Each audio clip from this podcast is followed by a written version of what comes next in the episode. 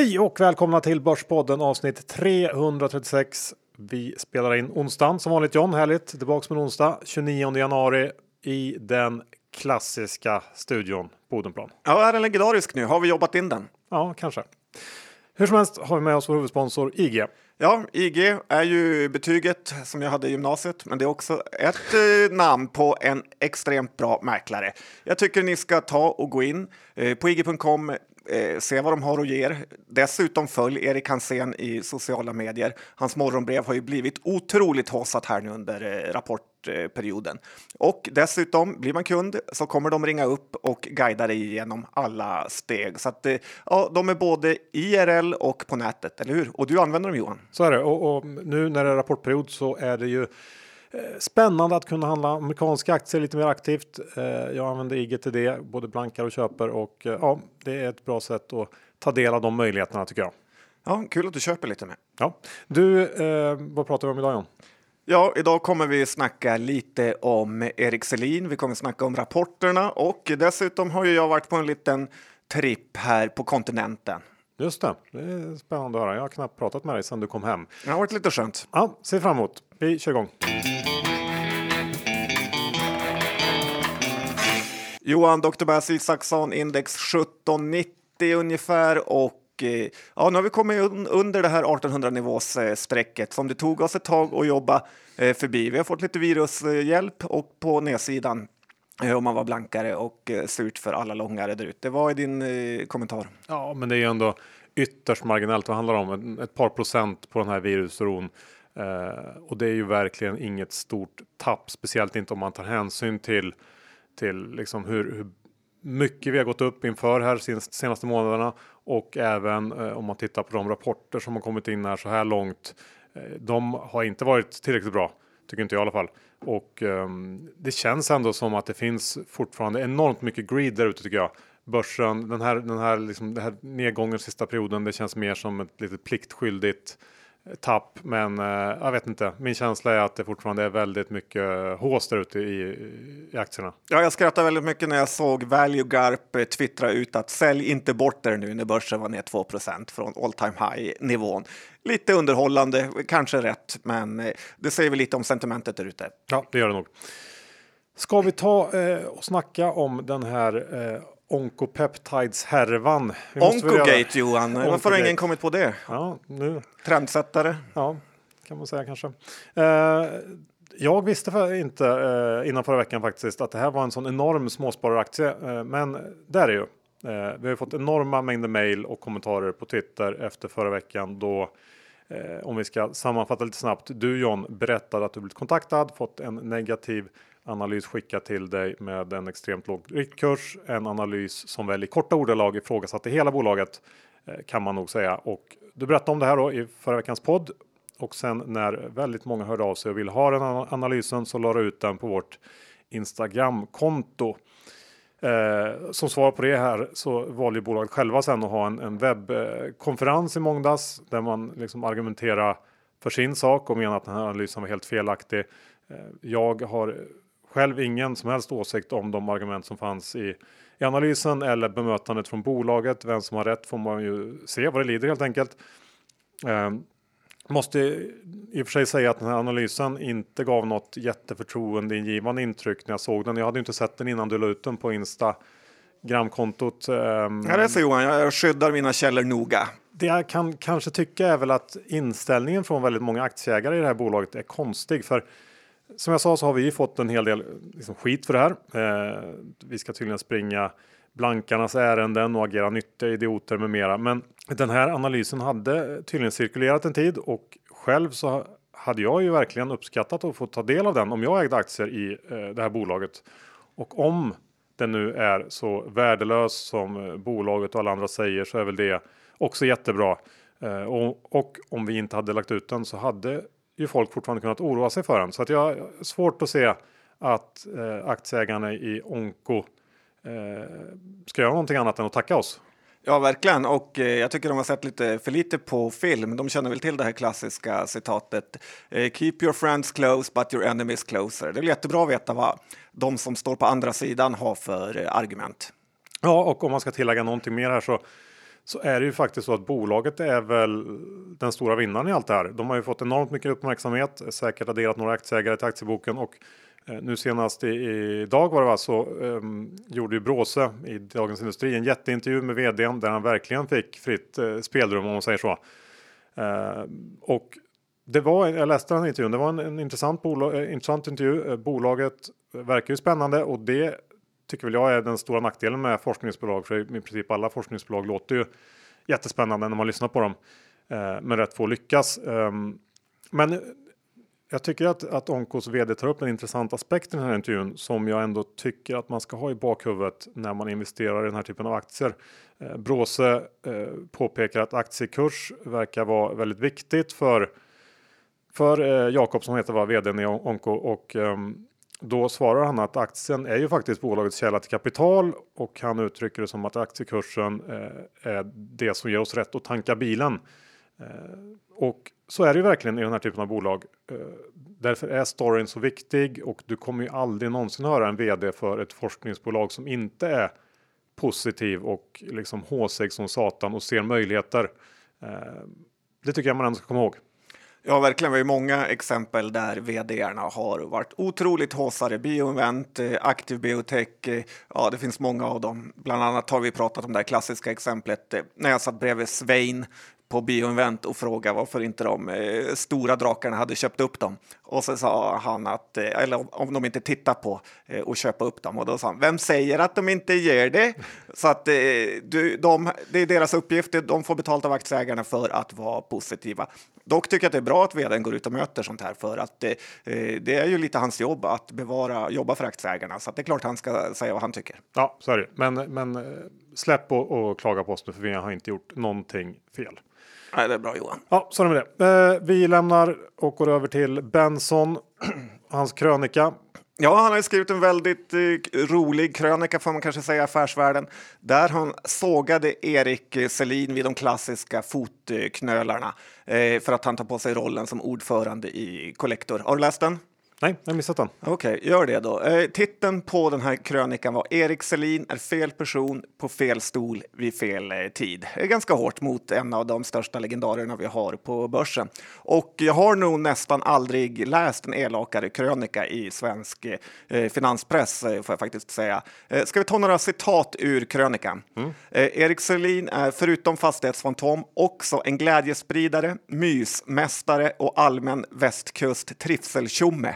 Eh, det är, det är, ganska hårt. Ja, men det är ju verkligen uh, mitt i prick. Ja, och sen fortsätter det med att uh, han blir sågad uh, för att han har en svag styrelse i Balder med hån som att de har säkert jättegoda kakor på styrelsemötena.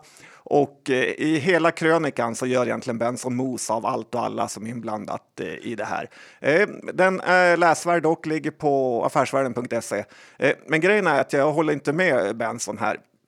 För jag tycker att eh, Erik Selin gör helt rätt som tar på sig uppdraget som ordförande för att eh, styra upp eh, Collector. Jag ser det lite eh, som att eh, ett lag har fått en utvisning och då skickar man ner bästa spelaren i backlinjen för att eh, hålla tätt. Eh, dessutom tror jag att många småsparare har ryggat Erik Selin i Collector. Bara på Avanza är det 5 000 ägare och eh, tycker det är då positivt att, att han på sig den här rollen som ordförande trots eh, det extremt tunga skitgörat eh, det kommer vara. Jag tycker det visar på ryggrad och jag ser ju hellre att folk försöker reparera bolag än bara sälja aktierna och gå vidare. Så att eh, ja, Erik Selin eh, impar på mig.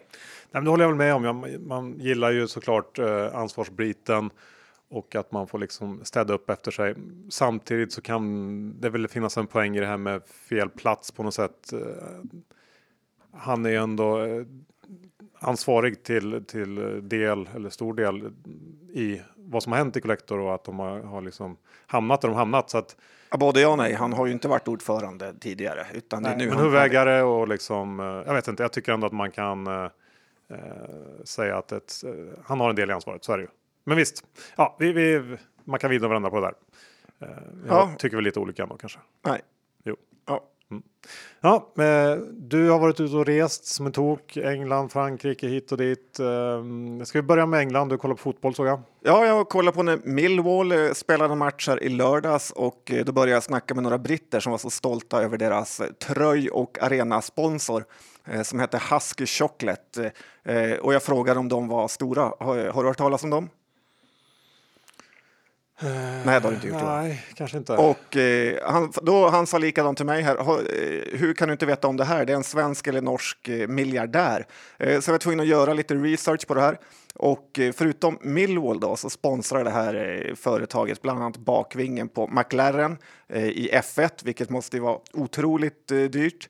Och eh, så då gick jag in på hemsidan här och det verkar inte vara som att det är någonting som säljs utan det är bara bilder på olika saker som de sponsrar. Och eh, Husky Chocolate är ju då ett bolag som säljer varm choklad ur typ kaffemaskiner. Eh, och det är ju något helt orimligt över det här eh, tycker jag. Eh, min känsla är att det här är några svenska miljardärer eh, som har startat i det närmaste ett påhittat bolag för att kunna åka världen runt och ha kul. Eh, kanske lite taskigt, men är det någon som har lite mer info om det här bolaget är jag väldigt eh, intresserad. Eh, in, ja, så hör av dig till Börsbåden. Mm, bra, bra. Ska vi gå över till, till Carmignac och Frankrike istället? Du var ju där först och, och lyssnade på. Ja, Carmignac hade ju sin årliga stora dag, va? Ja, säga. faktiskt. Det är fjärde året eh, jag är där. Och Och, som vi brukar säga, Carmignac är väl Frankrikes svar på i Norrgärge eller någonting. ja, exakt. De är ju tio gånger så stora, men det passar väl lite i storleksskillnaderna mellan länderna. Dock så verkar ju Carmignac satsa väldigt mycket på inhouse-analys där. Eh, men det som överskuggar allting är ju faktiskt den här ESG-trenden. Den är helt eh, enorm. De, de pratar om det hela tiden. De vill äga vindkraft eh, medan eh, aktier som kanske vi har pratat mer om, spel, eh, kol, tobak, håller man sig så långt borta ifrån man bara kan. Eh, jag frågade om de inte trodde att de skulle missa en massa avkastning genom det här tänket. Och då sa förvaltaren att eh, ett, det finns många olika sätt att investera och att eh, välja bort en viss typ av bolag behöver inte vara fel. Och två, att om man väljer bolag som gör rätt saker och tillför något så kommer det vara bra för portföljens avkastning på lång sikt. Så lite corporate bullshit, men också en del sanning får man väl säga. Och det kommer ju göra att det kommer vara väldigt tufft framöver för de här out of flavor sektorerna eh, som bland annat eh, spel där det är i princip hela världens kapitalutflöden eh, är på dem. Men det kommer ju också ge riktigt, riktigt bra köplägen någon gång. Det vet man ju. En annan kul sak som är kul med Carmignac är ju att de är ju ganska frikostiga med case då de på äkta fransk maner inte är ängsliga överhuvudtaget. Vill du höra några? Ja, gärna. Vestas och Örstad inom vindkraft, alltså de här danskarna, eh, är ju, var ju självklara för dem. Eh, deras Kina-förvaltare är rätt kul. Hon hade ett helt gäng bolag och alla de här bolagen går då att köpa på eh, amerikanska börsen om man är sugen. JD.com som är en gigantiskt e-commercebolag Gillar de så hade de ett serverbolag eller datahallbolag som hette GDS. Och ett plattformsbolag som jag inte riktigt fattar vad de gjorde, med. Eh, 58.com heter de. Eh, och som sagt, de här går att trada i USA. Eh, också kul tycker jag att det är en massa småsparare ser man både på, ser man på Avanza här som äger dem, så att man kan inte finta bort den svenska småspararen. Eh, men jag tänkte ändå snacka lite biotech när vi ändå haft, när jag blivit någon typ av biotech-expert Johan. Eh, och ett bolag som det inte fanns en enda ägare på Avanza, eh, och det är inte vanligt kan jag säga, som de också tyckte var intressant, var Morphosis, ett tyskt biotechbolag med tickern MOR. Ja, det är om detta. Ja, eh, tänkte bara gå snabbt tillbaks till det här med ESG-flödena som du snackade om. Det känns ju som att man personligen har underskattat det här, eh, måste jag erkänna.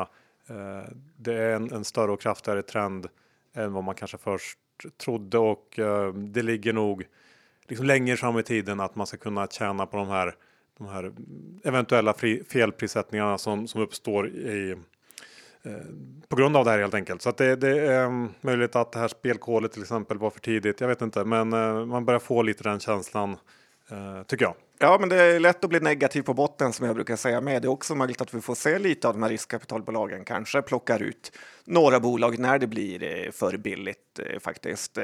Men det är klart, med alla de här passiva pengarna som finns så ja, blir det ju väldigt trist kurspress när det varje dag trycks ut nya aktier.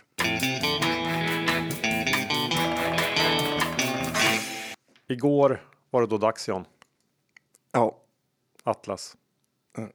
svag. är det radioteater på lägsta möjliga nivå? Även kejsaren bland verkstadsbolagen skulle rapportera. Ja, ja, men det blev ju lite av ett wake-up call för Atlas ändå. Som efter eh, Q3 ju seglat iväg något makalöst och blivit ännu mer orimligt värderad än vanligt. Och den här gången så höll det faktiskt inte. Det gjorde inte det. Nej, det gjorde inte det. Nej.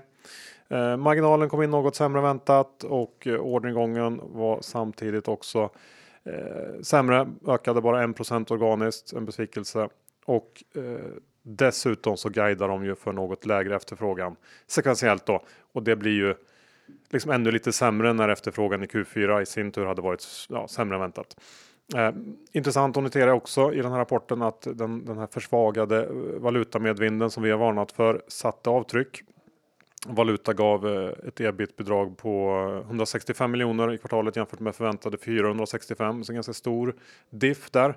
Ehm, och i övrigt så är det ju som väntat fordon som går sämst, även om det är tufft inom flera områden. Och Vakuum som ju hade ett kanonkvartal i Q3 lyckades inte eh, alls nå upp till samma höjder nu i Q4 och kunde därmed inte kompensera för svaghet på, på andra håll.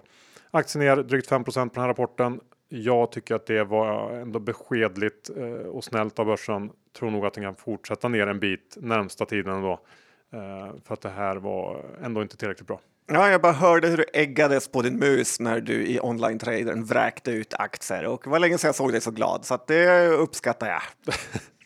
Ja, men det som var lite trist igår var ju att Atlas rapporterar klockan 12 och det var ju till bolag som rapporterar exakt samtidigt. Ja, Autoliv Ja. och eh, den fokade jag på tyvärr. Ja, eh, det är lite trist för det finns ju inte så många som rapporterar mitt på dagen så där och de, de här bolagen vill man ju gärna vara med i på något sätt. Så att det, man fick ju välja lite grann här. Eh, som du sa, eh, du fokar på A-liv. Den tycker jag var lite svårare. Tänkte att jag ändå inte hade någon chans när Sveriges bästa rapporttrader gick på Atlas. Ja. Hur som helst. Eh, Atla, eller vad säger jag, Alivs eh, Q4 var eh, väl någon procent bättre på omsättningen och ytterligare några procent bättre på ebit. Men eh, 2020 guidance som är så viktigt var faktiskt sämre än väntat. Outlook guida för en organisk tillväxt intervallet 3-4 procent och en, en marginal på 9,5 procent. Inför rapporten så låg konsensus på 4,5 i tillväxt och drygt 10 i, i marginal. Så att jag fick det Eh, när jag räknar lite snabbt till att, att eh, ebit-prognosen för konsensus borde komma ner en 6-7 för helåret 2020. Och eh, det kortar jag den här aktien på i alla fall. Men det blev fel. Ehm, dessutom så säger Autoliv att det här, det här ehm, året kommer vara baktungt, det vill säga att ett svagt första halvår och sen eh, ska det bli bättre i andra halvåret. Det tycker jag gör att den här prognosen blir ännu lite mer osäker. Eh, aktien stängde upp 4,5 procent. Jag köper inte riktigt det, men jag fattar ändå att det här är en bransch där det är, blir mer tydligt och konkret att leta efter en vändning. Eh, för att den har ju, Auto har ju haft det riktigt, riktigt tungt, tungt sista året eller åren och det borde ju faktiskt vända eh, någonstans. Så att jag, jag kan ändå förstå att man eh, köper den här eh, på ett annat sätt än, än eh, ja, de andra verkstadsbolagen kanske. Ja, och sen glömde du bort att ta upp det här med budet på Delphi som kom mitt under dagen, vilket också kanske fick eh, börsen att känna lite en sån här bottenkänning inom auto. Jag såg också att Scheffler Group, det här tyska bolaget vi pratat om, eh, också gick upp 5-6 eh, procent igår. Så att ja, vi kanske har en vändning inom auto. Så är det. Å andra sidan Delphi var väl liksom nere på skrotvärdering inför budet. Lite annan eh, värdering där, men, men visst, det bidrog säkert. Ja, eh, hur som helst, två verkstadsrapporter med lite olika eh, resultat och tolkningar. Men eh, kul att se. Eh, vi eh, ska gå vidare till någonting lite mindre. Vi vi kanske ska blanda in lite vinstvarningar för sådana har trillat in sista veckan. Eh, vi har två stycken, Nilörn och Kabe. Ja, det har vi och eh, som vi faktiskt eh, så många gånger varnat för så eh, ska det här eh, som Nilen själva har sagt att de inte har något att göra med retail-kollapsen för deras etiketter utan att det snarare är så att etiketten är så liten kostnad så att det gör det ännu viktigare för klädbolagen då att sticka ut. Eh, men som så vanligt eh, så visar det eh, sig inte vara sant och det är ju bara att tänka att man inte ska investera i sektorer med motvind. Det är tailwind som gäller. Eh, och det är också tråkigt för Nilan-gruppen med ett eh, svagt Q4 då det är det starkaste kvartalet. Så att Q1 är ett litet kvartal och då får man vänta till Q2 är rapporterad och det är augusti. Och sådana här case hatar jag där man har liksom åtta månaders väntetid på något roligt så ja. att, jag, jag orkar inte titta på den här nu mer. Nej, men jag håller med. Jag vinsten halveras, eller mer än halveras jämfört med föregående år och uh, man skyller väl på UK, några större kunder där. Det jag kan tycka är lite oroväckande är att en, en ganska liten omsättningsminskning ändå slår igenom så hårt på resultatet och uh, ja, det finns väl fog för att man inte ska värdera ett sånt här bolag särskilt högt kan jag tycka. Så att jag, jag håller med dig där. Eh, ingenting jag är intresserad av just nu, även om det, det kanske kan vara billigt på, på lite sikt. Ja, nästan halvt augusti. Ja, eh, vi går vidare till Kabe då, eh, som ju också vinstvarnade. Ja, men det här var ändå en vinstvarning light eh, tycker jag man kan säga. Det är knappt så att de hade behövt skicka ut den, men visar väl ändå på ganska bra eh, kontroll och marknadsfeeling.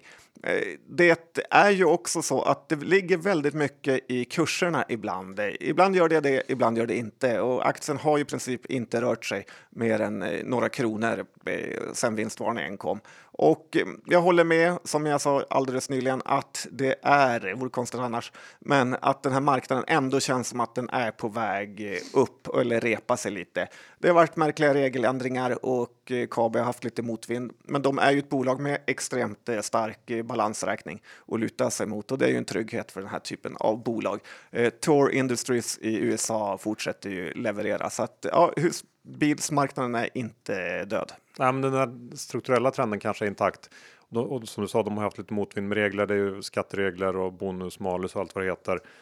Eh, som har slagit mot efterfrågan. Och jag kan väl hålla med Kabe här som, som menar att det här slår ju lite, lite snett och det är lite orimligt när det gäller husbilar att att de ska drabbas hårt av, av den här skatten. Och jag såg också att de skrev att regeringen har givit eller gett Skatteverket uppdrag att eh, utreda det här och, och, att det kan bli förmånligare villkor för husbilar och att det här uppdraget skulle redovisas här i, i slutet på februari tror jag. Så att det finns ju en, en möjlig trigger i aktien om det blir någon slags ändring eh, när det gäller skatten för husbilar. Så det kan man ju hålla lite koll på. Ja, men att Kabe skulle prata egen bok får man väl ändå ge 100 procent. Jo, men så är det. Men, men, men, jag köper ju det de säger eh, ändå eh, faktiskt. Som gammal Värmlands eh, husvagnspöjk. Ja, exakt. Dansbandsvecka och sånt. Mm, de ska inte drabbas. Nej, det är för jävligt. Nej, men, eh, så är det. Men ska vi gå in? Vi kan väl ta ett bolag som inte vinstvarnar men som kanske borde ha gjort det. Som kom in i morse. Som är MSAB. Aldrig sett det lyckligare på i alla fall en dag. Nej, men det är lite sådär. Jag har ju eh, en ganska lång eh, hate love relationship. It's eh, complicated som ja, det stod på gamla goda. MSAB. Eh, och det är så varje, varje gång de kommer in med en dålig rapport och det är ju ganska ofta numera så strömmar in hälsningar från stan till mig. Det, ja, det är lite härligt ändå.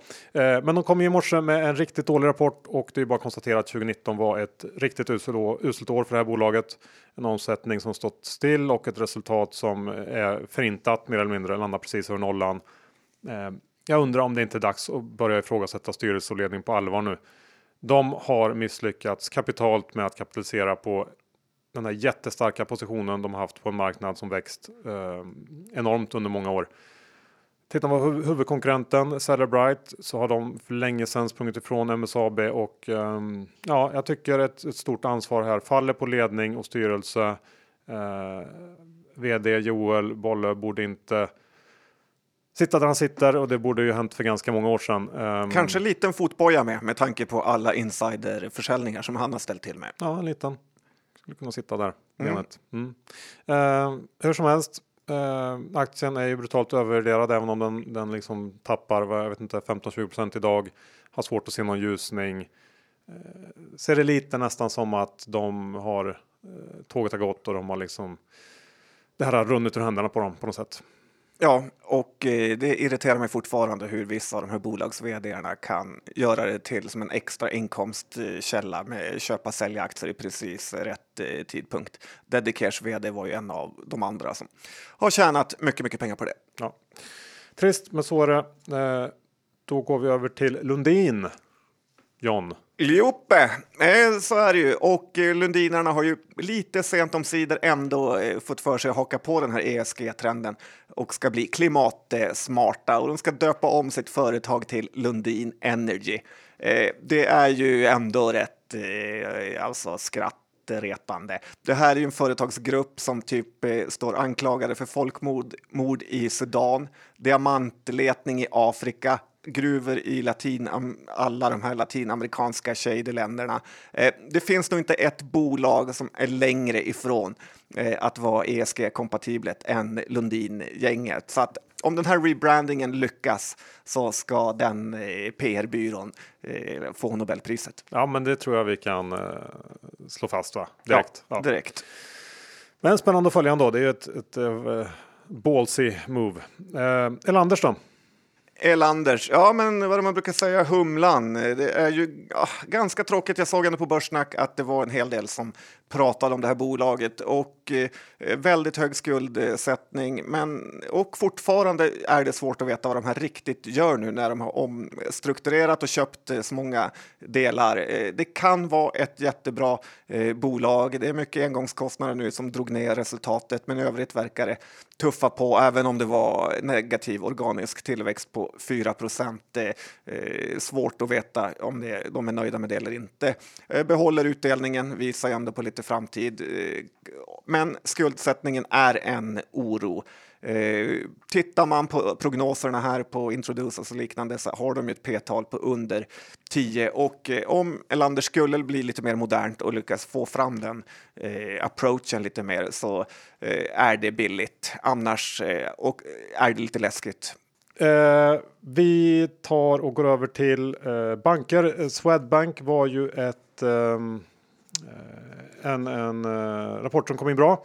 Eh, Aktien steg mycket och banker banken var ju ett av dina nyårscalls va? Att de skulle stiga i år. Ja, och jag vill håsat Swedbank lite grann. Jag har höjt ett varningens finger för Göran Persson och till skillnad från Kalle Bildt som varit med och kört MSAB i backen Eh, så verkar Göran Persson ha allt under kontroll. Man ska komma ihåg att media med eh, Dagens Industri i spetsen har ju mosat eh, Swedbanks vd Jens Henriksson med att säga att det var fel val, att han är inkompetent med mera. Och jag tror det här och att han är Perssons kompis allt, men jag tror det här skapar en enorm revanschlusta samt gör hela nya teamet på Swedbank mycket mer noggranna och de vet de har blickarna på sig. De vill prestera. Swedbank är nytt. P8-bolag med över 6% i direktavkastning. Väldigt bra kapitaliserat med 17 procent den här kärnprimärkapital eller vad man kallar det. Oftast har de här europeiska bankerna liksom 11, 12, 13. Så att eh, ja, jag sålde, hade ett litet rapportspeck, sålde, ångrar mig kanske lite. Jag tror Swedbank kan tuffa på fram till utdelningen. Ja, men det är mycket möjligt att du har rätt där. Eh, Bonava, eh, om vi byter bransch helt, bygg. Eh, lyckades ju inte alls övertyga marknaden. Nej, verkligen inte. Och man hade ju ändå känslan, både när man läste media och lite rekhöjningar innan, att eh, det hade vänt inom den här eh, sektorn. Och eh, dock så kan ju sånt här lagga en hel del eh, och kliva in på Bonava här nu på 85 eh, skulle kunna vara intressant. Vi har sett en hel del ledningsköp, även om det är de här eh, rädda jobbet köpen med 2000 aktier. Jag tycker det är pinsamt att inte ledningen kan drämma till i alla fall med en tia. Eh, Eh, aktien var ju uppspäckad lite innan också och därför känns ju fallet eh, ännu mer. men de gör ju allt i princip som marknaden hatar. Det är sänkt utdelning, underträffar analytikerna. Så att ja, de har, IR-avdelningen har lite att jobba på där. Men det ja. gör ju också att man kan komma in eh, lite billigare aktien. Ja, men så är det. Ska vi ta en aktie som jag, jag, ändå är positiv till men som gick ner på sin rapport. Det är ju inte eh, jättevanligt. Nej, faktiskt. Nej, men jag tänker på, på... Du kanske läst rapporten upp och ner. ja, kul.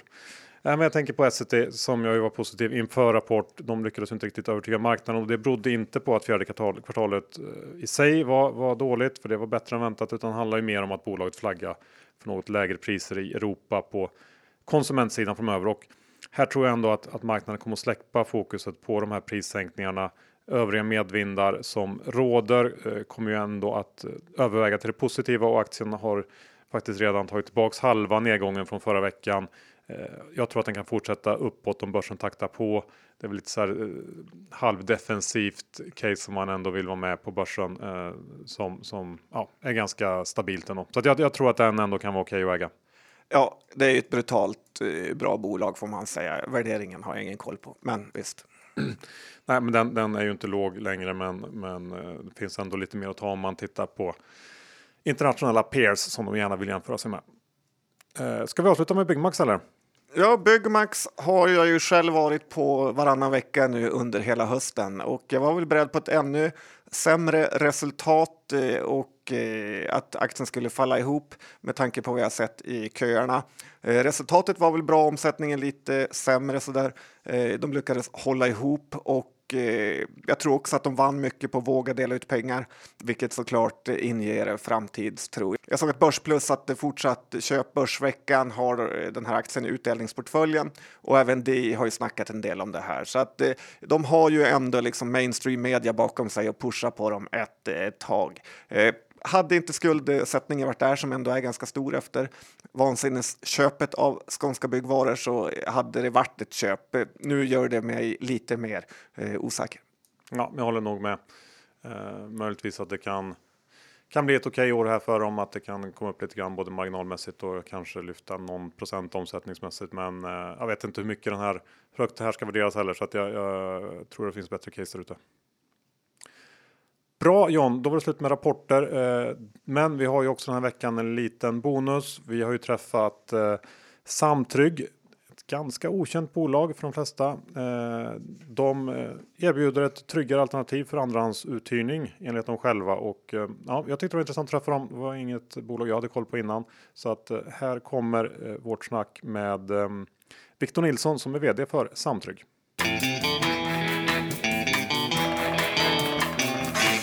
Victor Nilsson, VD för Samtrygg. Eh, välkommen till Börspodden. Tack, kul att vara här. Ja, men det tycker vi också. Samtrygg är ju eh, inte ett av de mer kända bolagen på börsen. Kan inte du gå igenom lite kort vad, vad Samtrygg är, vad ni gör, vad, vad affärsmodellen är? Absolut. Eh, Samtrygg är en digital marknadsplats för andrahandsstyrning av bostäder. Eh, vad vi gör är att vi går in som en trygg mellanhand mellan uthyraren och hyresgästen och egentligen försöker minimera de eh, risker Eh, som finns i den här transaktionen. Historiskt sett så har eh, andrahandsmarknaden präglats av enormt stora problem. Eh, det är två privatpersoner som ska träffas och göra en affär av, som är av stort ekonomiskt och inte minst emotionellt värde. Deras eget hem som man ska bo i eller som man ska hyra ut. Men man vet egentligen ingenting om motparten som man träffar och transaktionen har skett offline. Så det vi gör är att vi går in med en, en, modell där vi hanterar alla de här riskerna och allt krångel som uppstår under andrahandstransaktionen, egentligen från ax till limpa, från det att man lägger ut en annons till att hyresgästen har flyttat ut. Så det är kort om vår affärsmodell. Ni har varit eh, noterade ett tag här 2017, va? Ja. Eh, kan du inte berätta lite hur det har gått och hur resan till 2020 eh, har varit? Eh, ja, vi noterades i mars 2017 eh, och eh, det har varit en spännande resa. Eh, det har varit utmanande på många sätt, men också väldigt kul. Vi, eh, I samband med att vi noterades tog vi in 5 miljoner kronor och det har vi nu lyckats förvalta och eh, efter haft ett, något av ett mellanår, investeringsår 2017, så har vi växt i snabb takt under de senaste två verksamhetsåren. Eh, så det känns väldigt kul att vara noterad, även om det som litet bolag på liten börs kommer vissa utmaningar. Jag tänker så här, i ett eh, sånt litet bolag som ändå är, ni har börsvärde kring 40 miljoner, så är ju mm. personerna bakom väldigt eh, viktiga, både ja. ägare och vd. Kan du inte berätta lite kort om dig och mm. vad du har att tillföra? Ja, självklart. Eh, jo, jag eh, har varit engagerad i Samtrygg, eh, inte sedan start, men ett år efter att Samtrygg startades egentligen. Började som marknadsansvarig och fick sedan det stora förtroendet att ta, ta över som vd för drygt två och ett halvt år sedan. Det var strax efter att vi noterades faktiskt. Eh, har en bakgrund som ekonom ursprungligen och har jobbat i ett flertal eh, startupbolag och snabbväxande bolag. Så jag tycker det är väldigt kul att få vara med och ta fram en ny product market fit och hitta en ny lösning på ett problem som finns. Eh, alltid drivits väldigt mycket av att lösa liksom, eh, nationalekonomiska samhälleliga problem och också få saker att hända. Så att, eh, det är väl det jag kan eh, bidra med tror jag i det här. Eh, Om man tittar på ägarlistorna då, hur ser det ut där? Eh, vi har ju Marcus Lindström som grundade Samtrygg som är kvar som affärsutvecklingsansvarig och även styrelseordförande. Utöver det så har vi ett gäng eh, ängelinvesterare eh, och lite family and friends som varit med. Och sen har vi faktiskt fått en helt ny skara eh, nya ägare då. Helt, så vi har väl totalt runt 350 ägare nu, någonstans där. Kan du inte berätta lite kort om, om affärsmodellen? Hur tjänar ni pengar? Och, och ja. Absolut. Eh, så att vi tar en avgift på 15% ovanpå den hyra som uthyraren sätter. Eh, och så för det får man då eh, ta del av egentligen alla våra trygghetskomponenter och hela vår plattform. Och plattformen består egentligen i eh, dels att vi har byggt en digital infrastruktur för att hantera allt krångel som uppstår kring eh, andrahandsuthyrningsprocessen. Allt ifrån sök och matchningsprocess till eh, fakturering, till hantera kontrakt och kommunikation mellan parterna.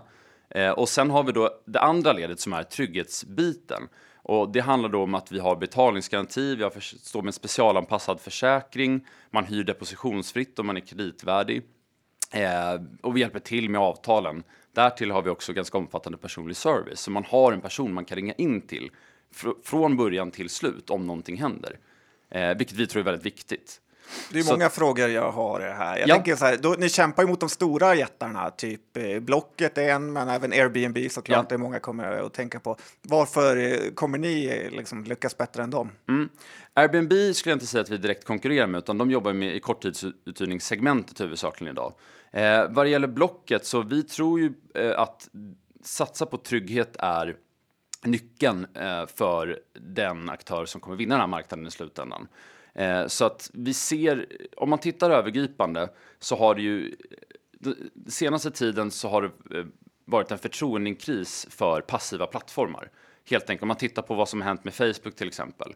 För fem sju år sedan så, stod, så brydde man sig inte alls om vad användaren gjorde med plattformen och nu senaste året så stod Mark Zuckerberg i senaten och fick försvara eh, innehållet i plattformen helt enkelt. Och det här är en trend eh, som vi ser ännu tydligare kommer att appliceras på vår bransch. Här har du som sagt en transaktion som ska genomföras mellan eh, en, ut, en, två privatpersoner som är väldigt riskfylld. Eh, och där man har svårt att få översikt över lagar och regler och vad som gäller och man kan ha svårt att hantera de här riskerna. Eh, I det här så behöver man någon som tar ansvar och eh, adderar verkligen tydligt kundvärde i processen. Eh, Så att vi jobbar för eh, att vara den absolut tryggaste leverantören och ha det starkaste kunderbjudandet. Som ett led i det här kommer vi exempelvis nu att lansera en helt ny produkt som vi kallar för Startskott. Eh, Den produkten går ut på att man som uthyrare kan få upp till ett helt års hyra utbetalt i förskott. Eh, och e- egentligen då helt, man behöver inte betala tillbaka någonting egentligen, utan man får det dag ett när hyresgästen flyttar in. Så att det är den ultimata tryggheten för uthyraren. Hur, hur eh, stor är den här marknaden? Har ni någon upp- uppskattning? Och vad har ni för marknadsandel?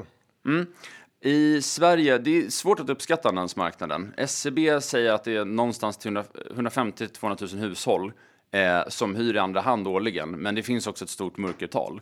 Vi släppte själva en rapport faktiskt för ett par år sedan eh, tillsammans eh, med, vi gjorde en undersökning tillsammans med Novus i vilken vi konstaterade att det är 200 000 bostadstillfällen går som miste på andrahandsmarknaden eh, i det befintliga beståndet. Det finns alltså en enormt stor outnyttjad potential.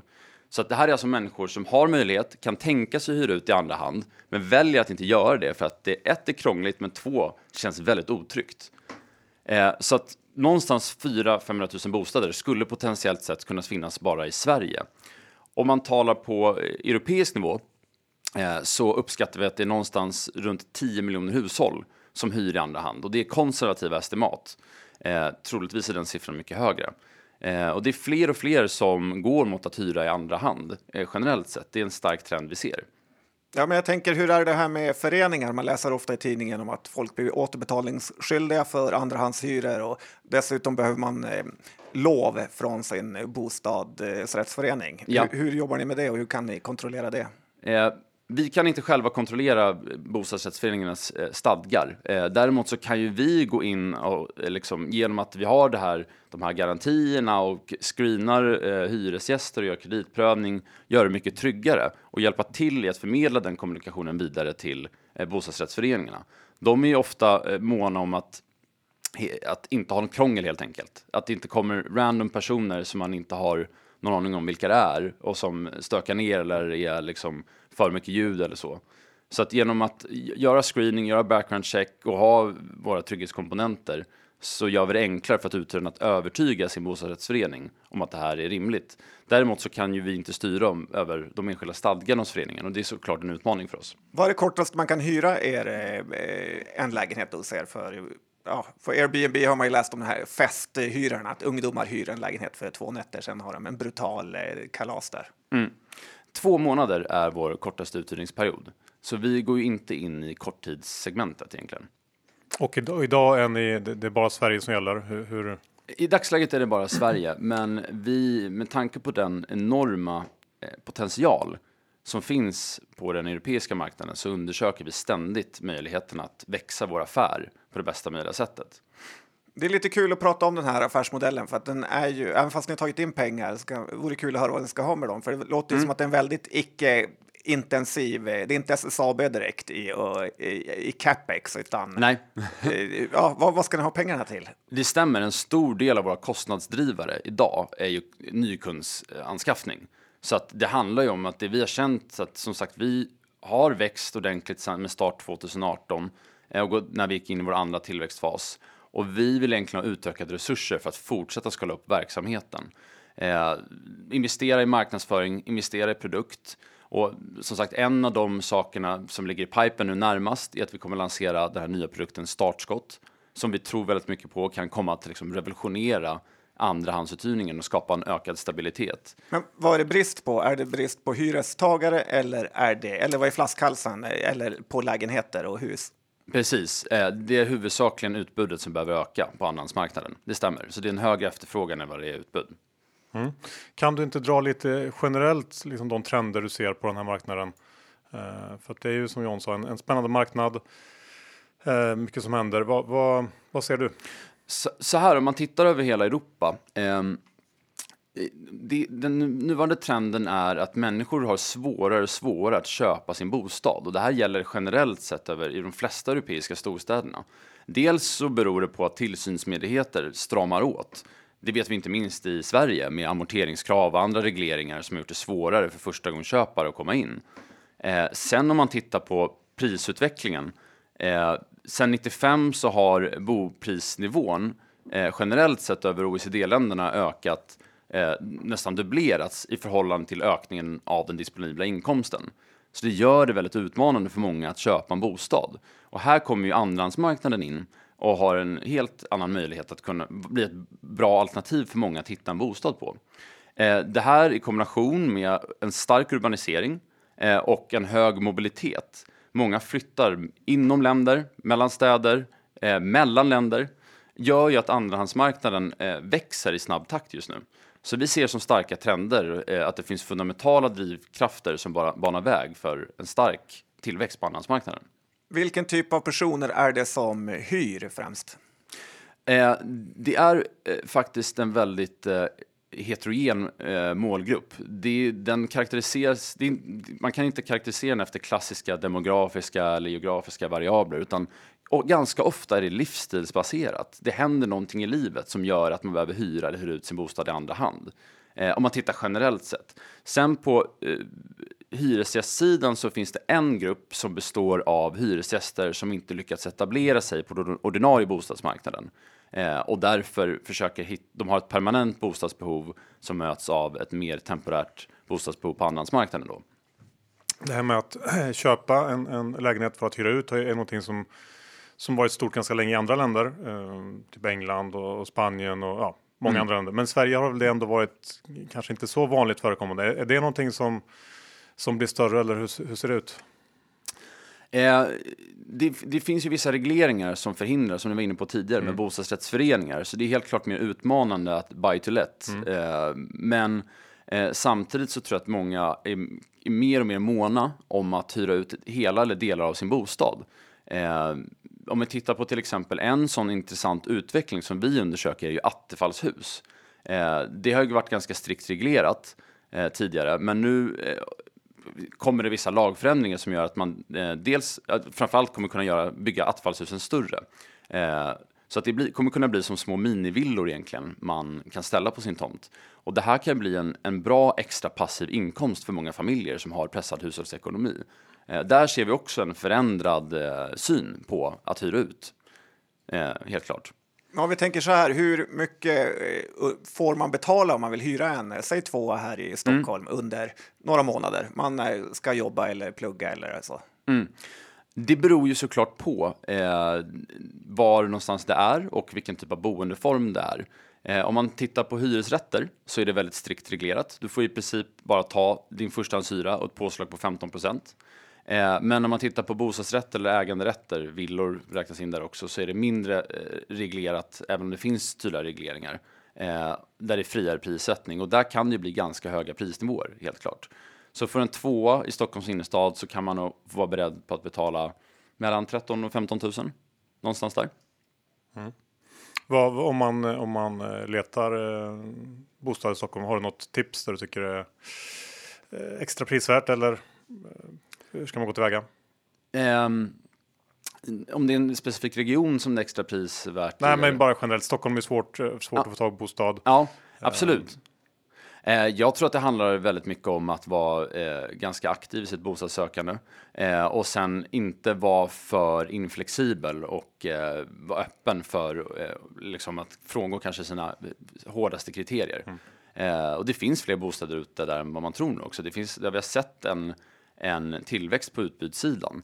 Dels för att generellt sett är fler, att attityden börjar förändras lite grann. Man är mer benägen att hyra ut i andra hand.